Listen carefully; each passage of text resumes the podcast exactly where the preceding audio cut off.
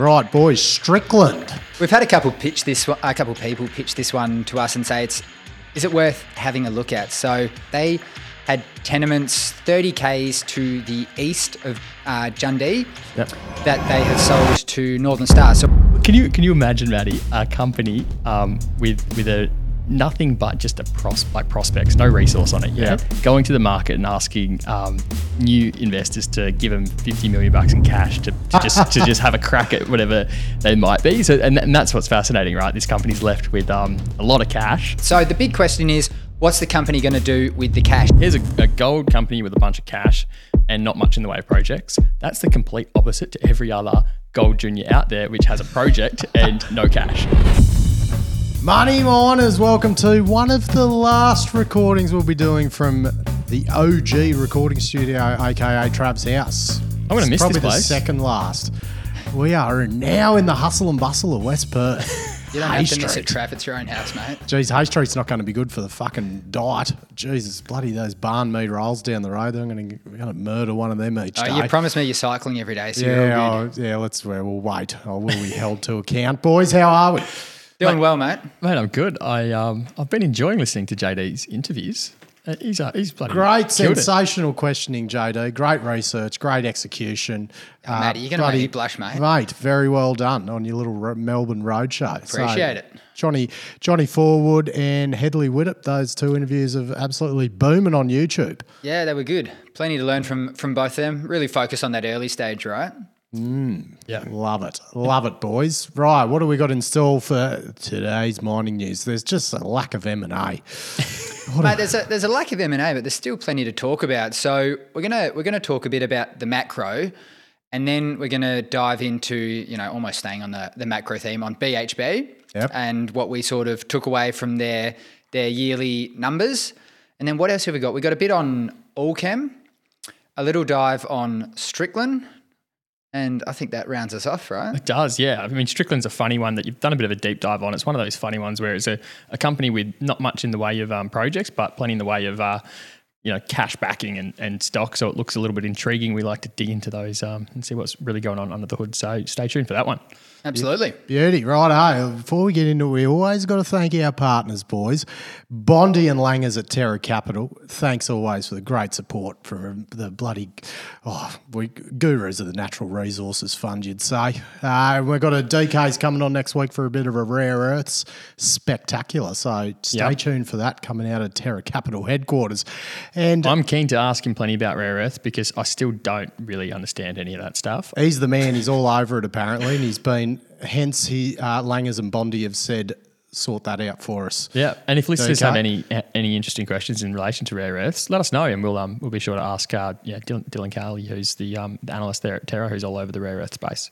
Bloody beautiful. And next, our great friends at JP Search, Michael and Xavier. Now, JP Search, Trevor, it's a soft spot in your heart, like recruiting for the finance industry, bringing the talent. And now, boys, I've been handed over something. I have a testimonial Do you? that someone Oh, that good has on you. uh, dealt with JP Search. Oh, I'm, how gonna, I'm just going to read it out to the money miners. Oh mate, this is Now this impromptu. Is a, I love this it. is though. a testimonial from an F ing, F ing, F dot ing. Hi, my name is Frank, and I was on the bones of my ass last year.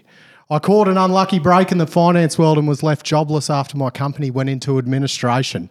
After exhausting all conventional means of job, job hunting, I went to JP Search. and both Michael and Xavier welcomed me with open arms and said, Frank, it's going to be okay.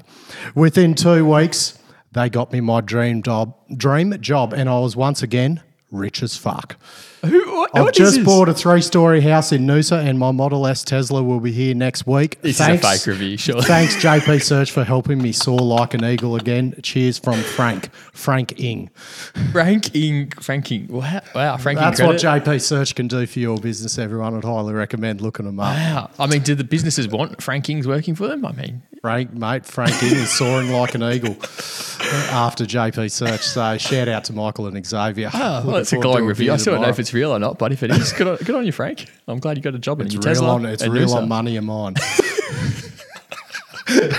Let's get into it, boys. JD, can you recover from that? You never cease to amaze me, mate. Why don't we get into some news, hey? Let's start with the macro, and this one's super, super interesting to me. So it's it's all about China, and China is essential. It's sort of needless to say to everyone listening to the world of commodities. They drive almost all commodity prices, perhaps gold aside. So the country slipped into deflation on their most recent numbers. So consumer prices were coming off 0.3 percent which is you know the, just the polar opposite to what we've been seeing in in the rest of the world recently. And they had some pretty astounding figures out. Youth unemployment figures, so that's for people aged 16 to 24, at 21%, which is just phenomenal. 21% of a fucking shitload. Yeah, and it, and it's gotten so bad they didn't even report the latest figures. So Wow. last week the numbers were meant to be updated, and the the Chinese government just said, "No, thank you. We, we won't post those numbers up." Oh, Evergrande, The perks of being in China. the, the numbers that you do see, yeah, it's kind of hard to hard to differentiate what, what the real numbers are from the numbers that I you think do that see. was as uh, well. pretty similar to when COVID hit and the, the morgue numbers were a bit different to what actually was happening when they were trying to, I guess, downplay how much COVID was spreading. Mm. So, Evergrande Group is one of the biggest property developers in in the country there, and they actually filed for Chapter 15 bankruptcy protection in the US last week. So they sort of came onto my radar, and probably for a few mm. listeners, a couple years ago when they first defaulted on 300 billion dollars worth of debt. So, like I said, they're, they're no small fish; they're ginormous. They're no longer the the largest property developer, but they were for a long time. And it, it should sort of be noted that Chapter 15 bankruptcy isn't, you know, the final nail in the coffin. It is something that companies do, and in this case, something they are doing to protect their US assets. So the This is- last thing, it's interesting because the it's the the Evergrande property developer and it's the property sector in China that is an enormous driver of the economic growth that we see in, in that nation, but also a driver of the demand for the commodities that we produce here in Australia. It's it's been enormous for the for the last two decades. It's driven the the boom we've seen in iron ore and many other commodities. And like you said, Trav,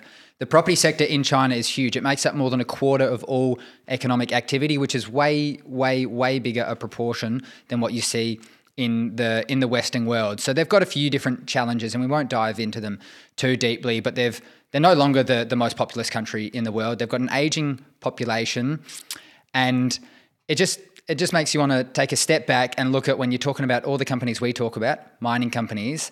This is just monumental in in the potential impact it can have. So obviously we're no macroeconomic experts. It's sort of needless Even to say. even say. the macroeconomists are not macroeconomic Well, experts, Joe, mate. Exactly. you, you had a yarn with, was it with Johnny Forwood, wasn't it? You talked a bit about China and I guess his views on it.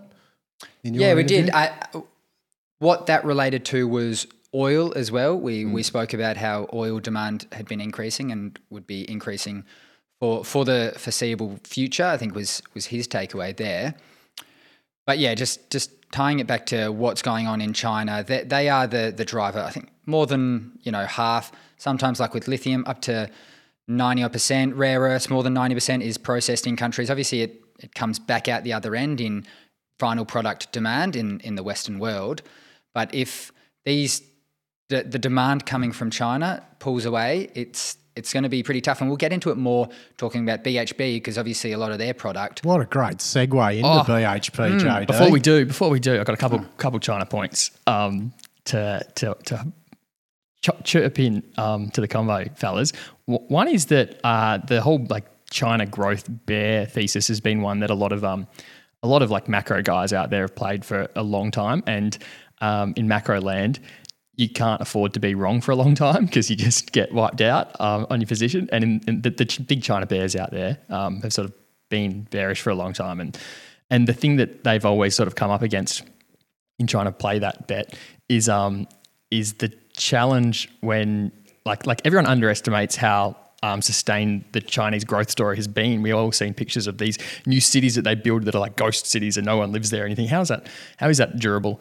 Um, and China's like in some way, shape, or form, been able to to enable that uh, growth in some ways because their uh, their um, debt is denominated in their own currency, and hence they have a bit more freedom to actually um, you know drive growth via um, development in their own currency because their debt's are denominated, and they're trying to convince the rest of the world to denominate their energy and other materials in their currency, which gives them more ability to just print more money and create more growth that way.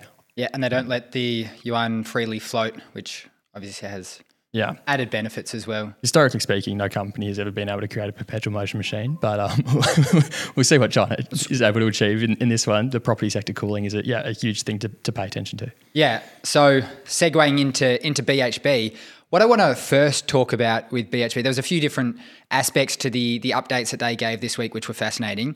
First up, I want to talk about their relationship with the Queensland state government. And credit to Mining News, they came out with a, a hilarious headline, that gave me a bit of a chuckle. It's a ripper. In quotation marks, BHP's Henry responds to dick move. So, the headline's obviously referring to BHP's CEO, Mike Henry, and the Queensland Treasurer, Cameron Dick. And it's all centered around the coal royalties that came about last year. So that led to BHP having to fork over an additional $700 million in royalties. It was a sort of three tiered staged um, royalties that depended on whatever the, the price of the final product, in this case, coal. And it's only coal in Queensland. It was only BH2, it was only coal that was um, Targeted, yeah. yeah targeted Super last profits, year. yeah. So it led to the Queensland state government having a budget surplus, a record budget surplus of twelve point three billion dollars. That's Wow. just for the state. So that's that's pretty massive. So on the back of that, Mike Henry, the CEO, has been pretty adamant that there won't be any additional greenfields funding going into Queensland. He's sort of said that the sovereign risk and the uncertainty means that no more cash will be going in, although they will continue to invest in the assets that they already have there. And in retaliation to this, the Pelagic government, is that how you say it? Annastacia Palaszczuk. Jesus, there you go. The, Close. The, the state government has um, said, and here's, here's a quote from Cameron Dick, the, the treasurer: "We won't, uh, we want those companies to properly develop the leases that they have been granted by the people of Queensland, and if they fail to do so without legitimate commercial reason, our government has the power to act." Sounds like a bit of a dick measuring contest, you'd say, boys. Nice one, Matty. Nice one. The um the takeaway for me is that you, you can't expect to have it both ways as a, as as a government. You can't impose exorbitant royalties and also expect companies to invest significant capital into the state at the same time. You know, un- understandably, it's going to be one or the other when you when you make those sort of decisions. The, the, the royalty money is great, you know, while the mine life is there, right? But in the long run, new investment is um is needed for sustainable economic activity, and hopefully hopefully the mining industry and uh, the government over there find like an appropriate middle ground that um, can achieve both objectives. Do you think Agreed. other other parties might be swooping in on investment if they get better terms uh, now that BHP say they aren't investing in coal? I think was there Well, an the- article about Yancoal the other day. The, ro- the royalty applies to all companies. Um, if the ter- if the arrangement gets a bit more healthier than it is right now, it appears. I think I think all um all companies are going to look at the the economic regime upheld by state governments with um you know with a similar lens. You, for every additional um, amount of risk you take on, then you need to be compensated for that additional risk by virtue of a higher return. In this case, the risk goes higher because you've got uncertainty in economic regime because you know government's willing to to ratchet it up, and at the same time your return goes down. So you know you've got to attract a very different kind of investor to, to BHP who's pretty disciplined about this sort of stuff when you're when you're ratcheting up risk and lowering return at the same time. Well, what else? Uh, anything other than coal that caught your eye with uh, BHP, Trav? Oh, mate, there, there, there is. Um, and you know, this it's pretty interesting, right? They put out some some guidance um, for for iron ore, and oh, well, they put out a bunch of guidance. But when you look at specifically at the capex guidance, the amount that they're going to um, allocate to iron ore, it's a real indicator of the way that sort of you know BHP is projecting. Um, the, the demand for that commodity, especially when you put it, you know, relative to what they're going to invest from a capex perspective in their future-facing commodity book. Mm. So th- there were a couple other things that stood out to me as well, Maddie. So on on Trav's point on iron ore, on the outlook that they have going forward. So they said they see price support in between that US eighty to hundred dollar range, which is for that sixty two percent grade product. And they listed two key uncertainties that they're looking out for. So firstly, how effective China's stimulus policy is implemented.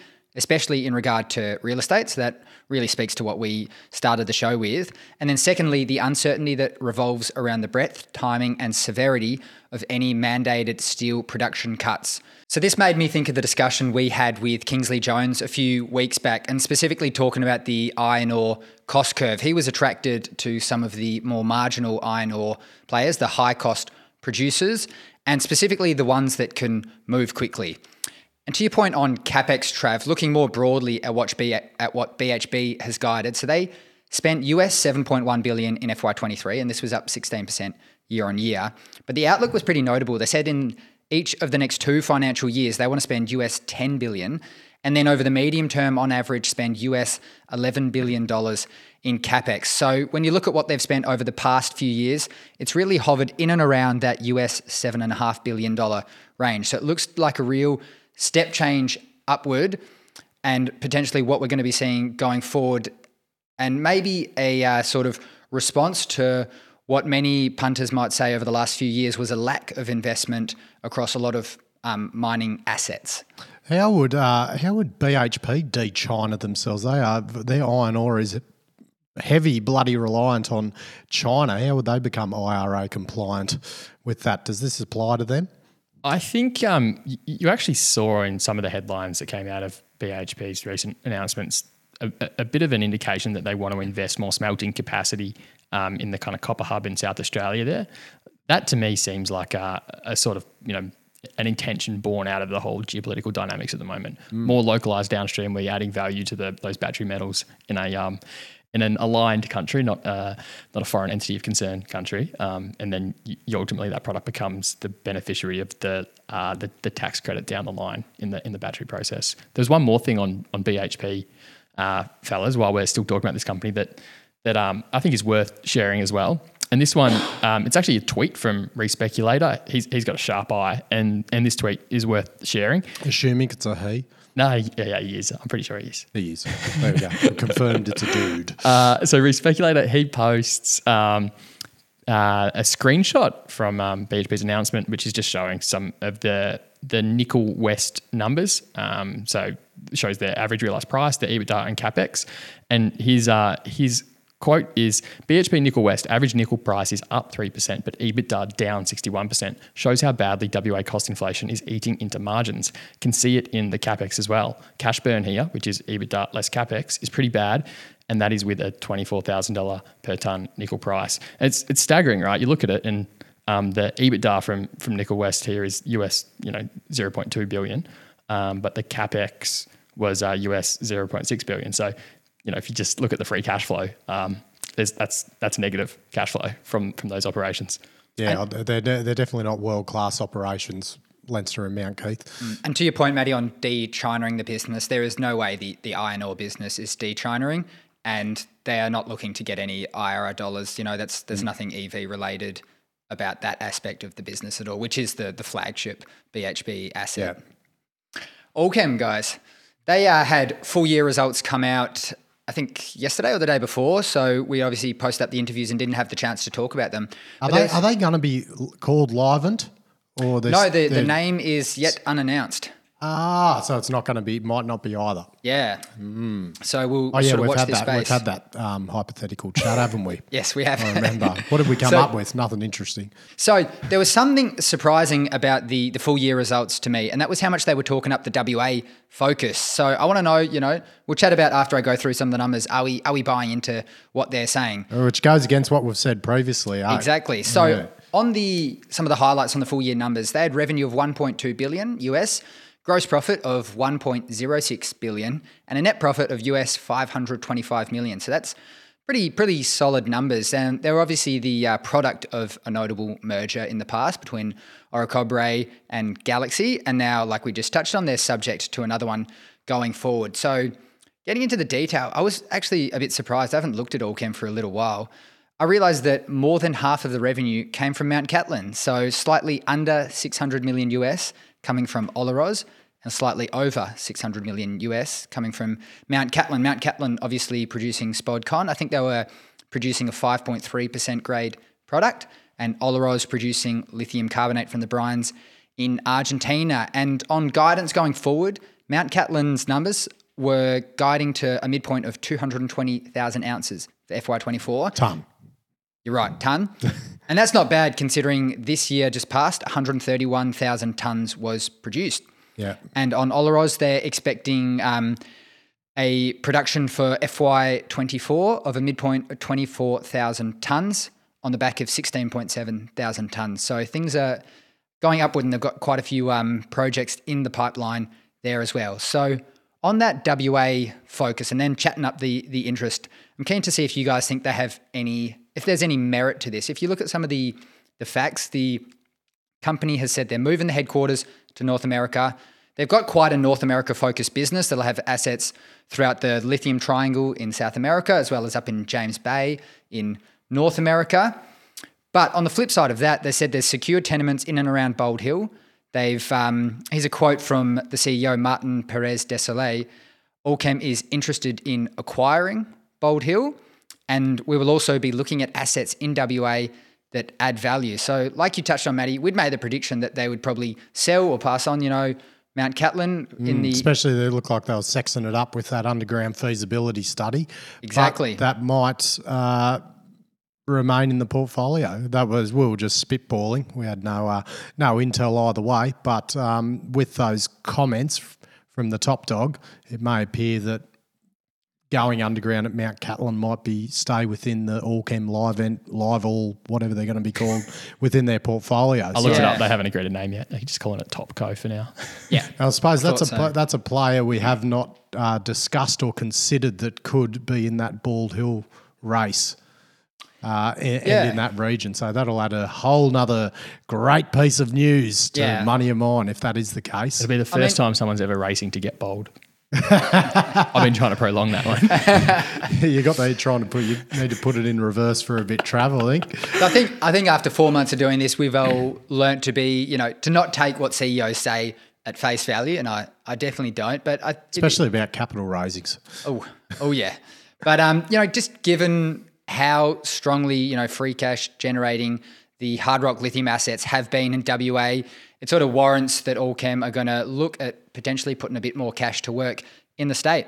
Going to be going to be interesting, right, boys? Strickland, Strickland, S T K. Now we have covered them before briefly because they did the deal with Northern Star. Um, they sold their asset, the Millrose asset, to Northern Star, which is thirty k's from Jundee.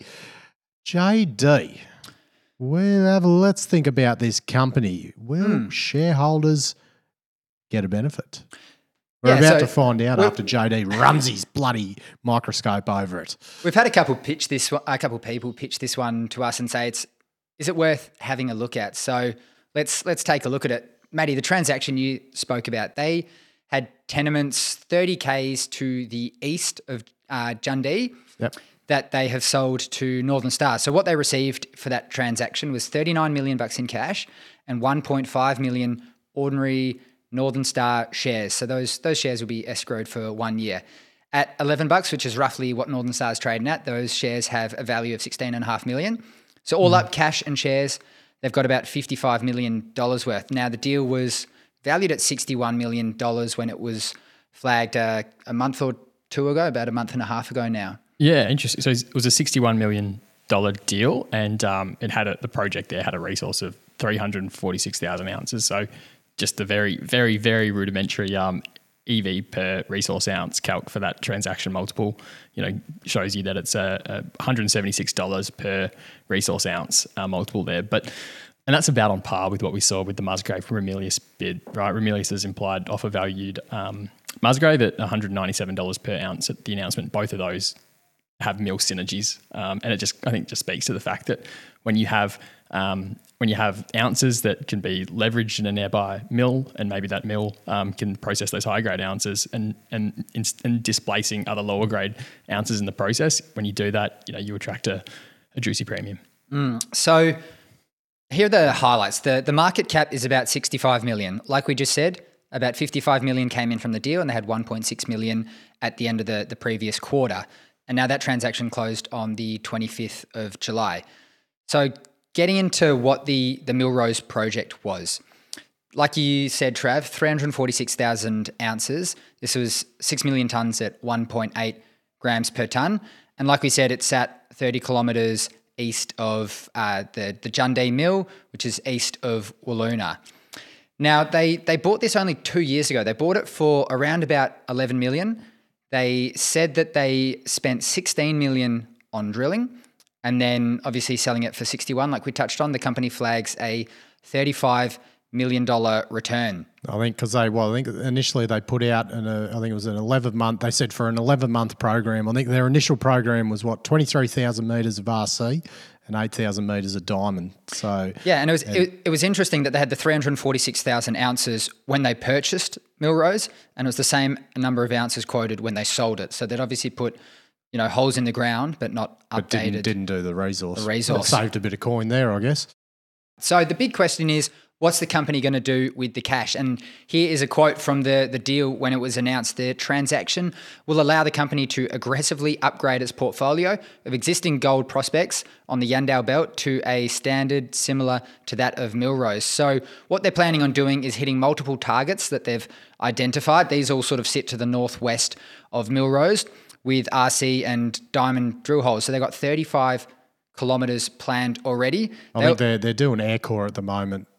Yeah, I think, that, I think yeah. that's that's right. Yeah. And they've also got plans to continue base metals exploration. So they've talked quite a bit about their zinc lead targets, and they've had some pretty interesting hits. To be fair, but it's a pretty contrarian play given the sort of debate we're seeing around you know zinc and lead and how assets of of that sort of commodity or those two commodities rather are performing. They were, going, the they were looking to demerge them they were. They yeah. were. Yep. So the the last thing they say around planning is assessing new opportunities. So they break out a use of funds, which is pretty remarkable for an exploration business. we'll flash it up on, on the YouTube for um oh, for people watching. Fifty million bucks. Yeah, and for those, well, can you can you imagine, Maddie, a company um with with a nothing but just a pros like prospects, no resource on it yet, yeah. going to the market and asking um new investors to give them 50 million bucks in cash to, to just to just have a crack at whatever they might be. So and, and that's what's fascinating, right? This company's left with um, a lot of cash and a bit of bloody pasture, which I don't know how prospective it is. I don't have that well, skill set. It's, it's, it's in that yeah that Yandal belt. Look at what to imagine if you found another Jundee. Yeah, like it's pretty wild. Yeah. So for those those listening, the uh, the use of funds was eighteen million dollars in year one exploration, eleven million dollars on year two resource definition, 7 million is set aside for acquisitions and 5 million is set aside for working capital. So if everything goes to plan, they could be out of cash in 2 years.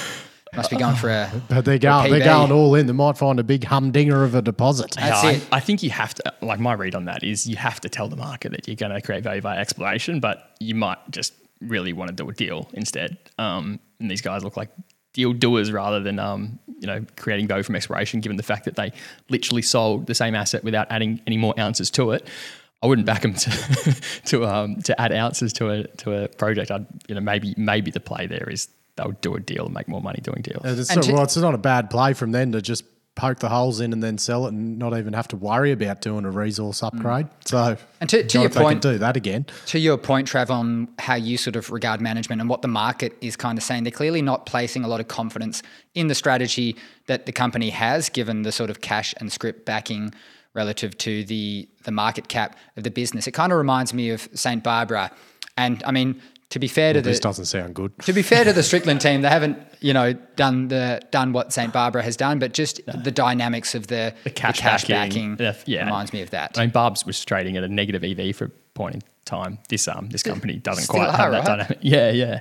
So um yeah, at least um at least these guys aren't trading with a negative EV, but um but it, it it's it is really really interesting nonetheless. I, I kind of think of um of the company's dynamics as well. So here's here's a, a, gold company with a bunch of cash and not much in the way of projects. That's the complete opposite to every other gold junior out there, which has a project and no cash. So I actually and see the projects are worth fuck all at the moment in this market. Yeah, and so I, that's why I think um, what's most interesting about this company is could you imagine all of those gold juniors out there that have a decent project um, like Strickland would be an attractive merger opportunity for them because that gives them access to uh, to cash, which they can actually then put into their project, and hopefully they create some value. And when the market turns and developers are on the rise again, um, you know they're closer to production. So it's just it's fascinating, right? Because I think I think Strickland being this um, bit of a bit of a shell with a bunch of cash um, is is really interesting from the perspective of of um, the gold juniors that that